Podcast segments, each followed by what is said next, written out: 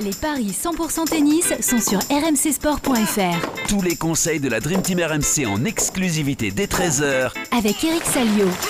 Salut à tous, le Masters de Paris-Bercy au programme des paris 100% euh, tennis. Évidemment, on lance la semaine avec euh, le tournoi parisien avec un duel très important et très intéressant entre Andy Murray et Gilles Simon. Peut-être le dernier match de la carrière de, de Gilou. Et concernant les autres rencontres, euh, on parlera des matchs de Richard Gasquet, de Maxime Cressy ou encore un duel là aussi intéressant entre Marine Silic et Lorenzo Musetti. Pour en parler avec moi, j'accueille Eric Salio. Salut Eric Salut à tous Et Eric, Eric, tu es en direct, évidemment, du Masters de, de, Paris-Bercy. On, parlait hors antenne, on entendait des Allez Miomir. Euh, t'es donc, j'imagine, euh, tu regardes le match entre Cameron Nori et Kekmanovic, c'est ça hein? Bon, regardez, c'est un grand mot. parce qu'on a toujours des petits soucis techniques à régler sur les premiers jours d'un tournoi. mais oui, je peux te dire que euh, avantage Nori, 6-2, 3-2 avec un break dans le deuxième. Et le Allez Miomir, c'est peut-être quelqu'un qui est. Qui, qui est parieur et qui a mis beaucoup d'argent sur, euh, sur le Serbe, mais pour l'instant, donc, euh, son coup ne passe pas. Ouais, pour l'instant, c'est loin de passer. Donc, le break dans le deuxième set, pour l'instant, euh, pour Cameron Nori qui se dirige vers, vers la victoire. Donc, on va parler, Eric, de cette rencontre ce soir. Évidemment, j'imagine qu'on parle beaucoup de ça hein, dans, les, dans les allées du, de, de Paris-Bercy. C'est évidemment le match entre Andy Murray et Gilles Simon. Je te donne les cotes avant de, de, parier. C'est un 26 la victoire d'Andy Murray. C'est très déséquilibré. C'est celle de Gilles Simon, qui est 188e mondial, qui a bénéficié euh, d'une invitation pour le dernier tournoi de, sa carrière.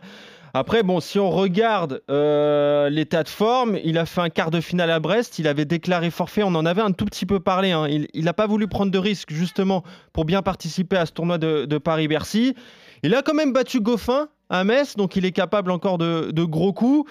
Euh, Andy Murray, lui, euh, quart de finale à Riron, battu par Corda. Il a passé un tour à balle avant de perdre contre Bautista. Bon, voilà. La logique veut qu'Andy Murray l'emporte. Mais bon, quand Gilles Simon est dos au mur comme ça, on se rappelle notamment de, bah, de ce dû être son dernier match à Roland Garros face à Carino Busta. Et ben, il est allé l'emporter. Ensuite, il a gagné contre Johnson avant de perdre contre Silic. Bah voilà, là il est face à Andy Murray. Est-ce que tu penses qu'il y a un coup à jouer pour, euh, pour Gilles? Eh ben écoute, est-ce que tu as dans tes archives la cote du Simon Carreno Busta de Roland Garros? C'est possible de retrouver Parce que je ah bah pense qu'on est, un peu, retrouver, on, on, est un peu dans la même zone. C'est vrai qu'il n'était pas du tout favori contre Pablo Carreno Busta. C'est un match qui s'était déroulé dans des conditions assez particulières. C'était très tard. Je crois qu'on avait fini à 1h du matin sur le cours euh, dessert. Et, et il y avait une ambiance tout à fait exceptionnelle. Donc l'ambiance peut porter Gilles Simon. Ça, c'est une évidence. En plus, c'est un toit qu'il adore. Parce que quand il était tout petit, bah, vous savez qu'il jouait à, Fontenay-sous-Bois. Donc, bah, c'est à deux pas du 12e arrondissement. Donc, il venait très régulièrement. Euh, à l'époque, ça s'appelait le POPB. Les sièges étaient rouges. Donc, c'était pour lui, euh, c'était euh, un rêve de jouer un jour sur le central du POPB. Bon, bah, il a eu la chance de, vivre euh, ces moments-là. Maintenant, là, effectivement, c'est le dernier match. Je te cache pas que hier, il est venu en conf de presse.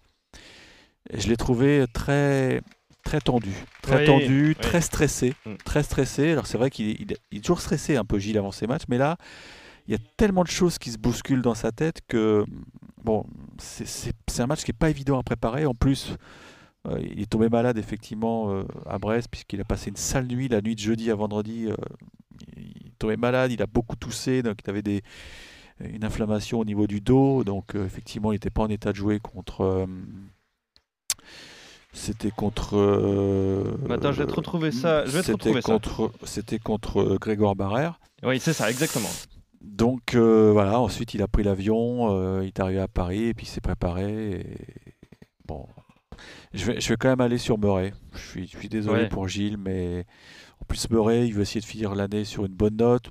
Il espère pourquoi pas encore accrocher un statut de tête de série, même si quand même il est un petit peu loin au classement. Hein. Mais mathématiquement, c'est possible. Hein. Il suffit de, claquer peut-être un, quart. Euh, il est 48e. 48, 48 à 32, il y a quand même un gros gap, hein, en termes de points. Mm. Mais bon, on connaît Andy Murray, c'est un compétiteur. Mais bon, il va pas lui faire de cadeau, Murray. Euh, il n'est pas là pour, euh, pour participer à, à la fête. Mais maintenant, il faut se méfier parce que je me souviens aussi du dernier Bercy de, Julien Beneteau. Il avait fait, bien sûr. Il avait fait un truc extraordinaire. Donc, euh, Quart ou demi Demi même. C'est ça? Quart ou demi, oui, peut-être. Ça- je me demande si c'est pas une demi, ouais. Ouais, je crois que c'est une demi. ouais. Donc euh, je prends un risque, je trouve, je prends un risque en disant Murray parce qu'il va se passer quelque chose. Le stade va être plein, on sait que Plény oui. nous a dit hier que, que, que la location va très bien marcher. Et là je le vois déjà parce que pour le match de 11h, les, les tribunes sont déjà très très bien garnies. Donc je pense que ce soir, euh, ce soir les gens vont venir. Les gens vont, vont peut-être acheter un ticket de dernière minute pour, euh, pour soutenir le, le deuxième mousquetaire, puisque après de son gars, bah voilà, c'est le deuxième Ouais. qui, va, qui va ranger les raquettes. Donc on va tous être un peu tristes. Puis bon, on vient aussi assister à un, à un truc émouvant, donc euh, je pense que ça va, ça va amener du monde. Donc euh, je, joue Murray, mais euh, comme je ne vais pas être vache avec Gilles, je vais Murray en 3. Bah oui, Donc on a un vrai 3,55. match. Voilà. 3,55. Et je regardais la cote de Carino Busta, c'était Ouais. 1,01. Ah. et C'est 12 fou, ça. celle de Gilles. Et voilà, il l'avait emporté en, en 5 manches. Puis c'est une Ah belle histoire quand même de. ah, de- J'allais dire de finir, on sait jamais, il peut quand même l'emporter. Mais de jouer contre Andy Murray, quand même, c'est la 19e confrontation entre ces Ouais. euh, deux joueurs. La première, c'était en 2007. Voilà, il avait fini contre euh, Marin Cilic à Roland Garros. Il avait adoré ça, Ouais. le fait de finir contre un, contre un pote. Je, Ouais. je connais pas euh, les relations entre Andy Murray et Gilles Simon, mais voilà, c'est deux joueurs qui se côtoient depuis très longtemps. C'est pareil, d'ailleurs, ce, qui est- ce qui est curieux, c'est que euh, je crois que c'est samedi. Ils se sont croisés sur le cours euh, central. euh, il y avait les, les rotations et étaient ainsi faites que je sais pas si c'est l'un qui quittait le cours avant l'autre, mais bon, ils se sont croisés. Il y a une belle photo qui a été faite et il y a eu un petit échange entre les deux et, et on voyait un petit sourire d'Andy Murray. Alors c'est pas un sourire narquois, genre euh, tu vas finir contre moi, c'est dommage pour toi. Non, non, je pense pas que ça chambrait, mais c'était une belle photo en tout cas. Et non, non, ils vont. Gilles adore jouer Andy Murray parce que voilà, c'est un, tennis qu'il aime. Mm. C'est un tennis stratégique. Exactement, oui. C'est pas, euh, je pense qu'il aurait, il aurait détesté jouer John Isner par exemple. Ouais, c'est sûr. Là au moins, il va pouvoir euh, s'éclater, tenter des choses, euh, essayer de trouver la faille chez, chez l'Écossais. Donc non, ça, ça va être un match sympa. Alors il l'a battu deux fois, c'est vrai qu'il y a 16-2 pour, euh, pour Ouais, l'Écossais, c'est ça, oui. mais il a le souvenir quand même de matchs très très disputés. Mm.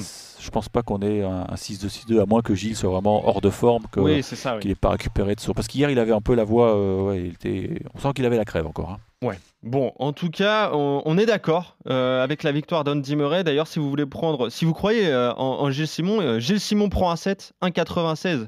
Ça, ça peut être aussi un coup à tenter hein, si jamais on, Mm. on voit le barreau d'honneur. Mais, mais voilà, Andy Murray à 26 et en trois manches, si on veut prendre un petit peu plus de risques, euh, si on croit en Gilles Simon, euh, à 3,55. Autre Français, autre mousquetaire sur les cours euh, aujourd'hui, c'est Richard Gasquet. Lui aussi a bénéficié du- d'une invitation, comme à peu près tous les Français hein, du tableau. Il est 76e mondial, Richard. Il est favori face à Alex Molchan. 1,50 la victoire du Français, 2,60 celle de, Molchan, qui à, à Bâle a battu McDonald avant de perdre contre Rinderknecht. Et à Stockholm, il a perdu d'entrée contre Wolf. Donc il n'est pas très en forme, euh, Molchan, mais euh, et Richard Gasquet, lui, reste sur une demi à Anvers. hein. On s'en rappelle, Eric, battu par euh, Félix Auger-Aliassime, 7-6, 7-6. Il a fallu deux tie-break aux Canadiens. Et quand on voit la forme du Canadien en ce moment, qui est invaincu en, en indoor, et il a gagné trois tournois, ben on se dit que c'est peut-être du grand Richard auquel on a assisté. Il avait, il avait battu Wawrinka, Stricker et, et David Goffin. Là, il a eu 10 jours de repos. On espère qu'il a gardé le, le même état de forme. Et si c'est le cas, Eric, il va évidemment l'emporter, Richard. Bah écoute, euh, tu regardes les, les 12 victoires de. ou les 13, je sais plus. 5 plus 4, ouais, ça doit être 13. Il est sur 13 victoires d'affilée, euh, Félix, hein, c'est ça? Exactement, oui. Tu regardes les, ces 13 victimes, et d'ailleurs il l'avait dit à, à Anvers, l'adversaire le plus coriace, bah, ça aurait été Richard. Et oui. Ça aurait été Richard, deux tie-break, il a vraiment dû euh, s'employer, comme on dit, serrer le jeu, et, et Richard jouait très très bien à Anvers. Euh, je pense que le fait que Cédric Pulin ait, ait accéléré la surface, ça va, ça va plaire à Richard, parce que c'est un joueur qui, qui joue très bien quand c'est rapide. Lui, ce qu'il déteste, c'est quand c'est abrasif, quand il faut vraiment cravacher pour faire le point. Lui, il a, des, on le sait, des fulgurants, donc il est capable d'accélération qui vont être très payantes sur le nouveau cours, donc euh, on va dire légèrement accéléré. Attention, hein, euh, vous attendez pas du parquet, hein, mais. Cédric Puyenne me l'a confirmé hier euh, quand on l'a eu au micro euh, dans, l'émission de Marion Bartoli. Euh, oui, oui, il, a voulu accélérer parce que il trouve que c'était trop lent, que les joueurs se plaignaient en fin de saison de, de, de- ce côté abrasif où il faut bosser, bosser. Non, en fin de saison, il faut du quick tennis. Et puis je pense qu'il a Bien été sûr. marqué aussi par, euh, par ce qui s'est passé à l'US Open où on a eu des matchs extrêmement spectaculaires parce que l'US c'est très rapide. Donc voilà, on, on- c'est pas du parquet, c'est pas le le, le cours ultra rapide comme à l'époque de Michael Laudra quand il avait fait finale, Oui. où on pouvait faire service volé sur première ça, et deuxième balle parce que ça payait. Non, c'est du, c'est du medium fast, voilà, pour les spécialistes de tennis. Je sais qu'il y en a qui nous écoutent. Donc, euh, je pense que c'est un atout pour Richard. Et puis, je pense que Molchkan, effectivement, c'est plus un joueur de terre. C'est ça, mec, bien sûr. euh, qui joue pas très bien sous un toit. Et c'est un peu le, le cas, on avait parlé la semaine dernière de Brooksby. Brooksby sous un toit, c'est une catastrophe. D'ailleurs, il n'est pas venu à Bercy, là, il s'est retiré. Euh, Je pense qu'il avait envie de retrouver son pays. Bon, Moshkan, il, est- il, vient, il vient prendre le chèque. Voilà. Allez, Richard. Ouais, Richard, Richard en 2 à 2,10. Richard en deux, allez, allons-y. Ouais, je suis d'accord avec toi et je regardais un petit peu Molchan, je suis même pas sûr qu'il ait beaucoup joué en indoor hein, cette saison. Euh, je crois qu'il a joué que Stockholm et Bâle. Donc euh, voilà, c'est une seule victoire, deux défaites. Donc euh, Richard Gasquet, on est d'accord, face à, à Molchan, une, une autre victoire euh, du français, ce serait pas mal avant de retrouver peut-être Casper Ruud, je crois, au, au prochain tour pour, Richard. Euh, Diego Schwartzmann face à Maxime Cressy. Là aussi, match intéressant. 2,25 la victoire de Schwartzmann, 1,66 celle de Cressy, le 24e joueur mondial contre le 34e. Mais deux joueurs qui, qui sont en méforme. Hein. Euh, Six défaites de suite pour Schwartzmann. Euh, pardon, qui a, perdu contre Roublev à Vienne, contre Goffin à Anvers, Rinderknecht à Tel Aviv, Tsitsipas en Lever Cup, Imer en Coupe Davis et Tiafoe à l'US Open. Il y a des gros noms, mais il y a aussi des matchs qu'il aurait dû remporter pour faire honneur à son 24, 24e rang mondial. Tandis que Maxime Cressy, on en a parlé déjà hein, dans les podcasts, Eric, depuis son titre à Newport, bah, c'est 6 victoires, 10 défaites. Euh, la dernière contre Stricker à, à Bâle. Il est en méforme, le franco-américain. Il y a eu une confrontation entre les deux. Je ne sais pas si ça va t'aider. C'était à Indian Wells l'année dernière. euh, C'était en octobre, hein, le tournoi décalé. Et euh, Schwartzmann l'avait emporté en trois manches. Mais voilà, c'est. C'est pas une bonne saison pour, euh, pour les deux. En tout cas, c'est pas une bonne saison pour Schwartzmann, euh, Non, c'est une saison catastrophique. Voilà. faut le dire. qui a- qui a- alors qui a, pris ses points sur terre battue, évidemment, il est allé loin dans les tournois. Et puis Maxime Cressy, j'en parlais, là, les derniers mois sont très compliqués, il a eu du mal à digérer ce titre. hein. C'est étonnant parce que on se dit qu'avec son jeu, euh, son jeu de, de serveur volleyeur, Mm. euh, bah, il peut poser des problèmes à, à plein, de, plein, de, jeux- plein de mecs, mais, mais effectivement, les résultats sont pas là. Les résultats sont pas là. Bon, maintenant, euh, comme je viens de le dire, le fait que la surface Eh ait oui, été voilà. accélérée à Bercy, ça peut être un atout pour lui. Mm. Et Schwarzman, comme c'est pas bon. hein. Bah. C'est pas bon. euh, D'habitude, il arrive toujours, il, il arrive toujours, il arrive toujours à tirer son épingle du jeu sur les tours indoor. Mais là, là, non, il n'y a rien qui va. Je pense que la confiance s'est envolée. Je pense qu'au fond lui, il sait que la saison est ratée, qu'il a peut-être qu'une envie, c'est que ça s'arrête et puis de retourner au pays pour, euh, bah, pour se poser. Parce que comme pour les Australiens, euh, les Sud-Américains, bah, ils souffrent un peu quand ils sont en Europe. Ils ont, ils ont qu'une envie, c'est de retourner au pays pour jouer dehors, sur terre. Moi, je vais aller sur Crécy. Je vais aller sur Crécy. En plus, il est parisien, on le sait, il est né, en- il est né à Paris. Donc pour lui, ça va être un. Je pense qu'il aura la famille parce que je crois qu'il a des attaches au, au- Racing. Donc je pense qu'il aura plein de potes qui vont, qui vont venir le voir. Ça peut être un deuxième atout. Donc il y y a trop d'atouts chez Crécy pour, pour jouer l'Argentin. Je joue Crécy. Ok, 1,66, est-ce que tu veux faire gonfler la cote ou euh, est-ce que c'est Avec trop un tie-break peut-être. ouais. Ouais, le tie-break, je l'avais noté, il est très intéressant, le tie-break euh, sec 2,05 déjà. hein. Pas mal, ouais. Ouais, ça peut être Même pas mal. si, euh, même si, pff, non, c'est peut-être pas une bonne idée parce que Crécy, c'est un mec qui, qui fait retour volé, donc euh, il aura des occasions sur de Schwarzman. Maintenant, c'est vrai que Crécy, euh, quand son service est un peu déréglé, bah, il peut se faire breaker assez facilement parce qu'il fait quelques doubles. Donc, euh, c'est peut-être pas une si bonne idée que ça. Je comprends que la cote soit alléchante, mais c'est peut-être un gros piège. Ok. Donc 1,66, sinon la victoire Ouais. de Maxime Cressy, on est euh, une nouvelle fois d'accord. Dernier match, euh, il est pas mal. Euh, ce match entre Marin Cilic, 17e mondial, et Lorenzo Musetti, 23e, c'est 1,54 la victoire du Croate, c'est 2,50 celle de l'Italien. Euh, Cilic qui a fait une finale à, à Tel Aviv, hein, perdu contre euh, Djokovic. Il a battu Oteux à Astana, puis il a perdu contre Kachanov. Et ensuite, euh, eh ben, il, est, il est sorti d'entrée à Bâle, battu par Arthur euh, Rinderknecht, alors qu'il avait eu deux balles de match. hein, euh, le Croate, deux Ouais, là, c'est un peu sa faute. hein. Bah oui, c'est un c'est peu ça. sa ouais. faute. En plus, c'était sur son service, si mes souvenirs sont bons. Donc, euh, Exactement, il venait juste de breaker. Ouais, donc là, il a. Tant mieux pour Arthur, hein, mais il n'a pas été très bon sur les balles de match, le, le Croate. Écoute, je pense qu'il va se refaire la cerise parce qu'effectivement, il ne peut pas se permettre de rester sur, euh, sur un échec. Lui aussi, il a envie de finir la saison euh, en beauté. Quelles sont, quelles sont ses carottes pour lui? 17 mondiales, oui, voilà, essayer d'être dans, les 16 Ouais, c'est pour l'Open ouais. d'Australie, Mm. ça peut être euh, un petit plus, effectivement. Donc euh, Pour être protégé jusqu'en huitième, oui. voilà, Mm. c'est là que ça joue, c'est là que ça joue. Donc euh, je vais jouer Cilic parce que bah, Musetti, c'est, bien. Bah oui, c'est pas mal. Hein. mais sous un toit, c'est quand même moins costaud que. Effectivement, il s'est envoyé Naples, mais Naples, on le sait, c'était, Ouais. en extérieur. hein. Oui, puis euh, voilà le tournoi aussi, hein, très compliqué ce tournoi de Naples. Ouais, hein. mais enfin, faut, une fois que. Après, fallait non, gagner, mais non, non, mais Naples, c'était un, beau tournoi quand tu jouais pas à 19h. Oui, c'est ça. Oui, exactement. Le, reste. Mm. du temps, c'était la surface était le, le, coup- le central était magnifique, tout et, et qualification de Cameron Norrie, tiens, en direct, Ah, tiens. vous en direct.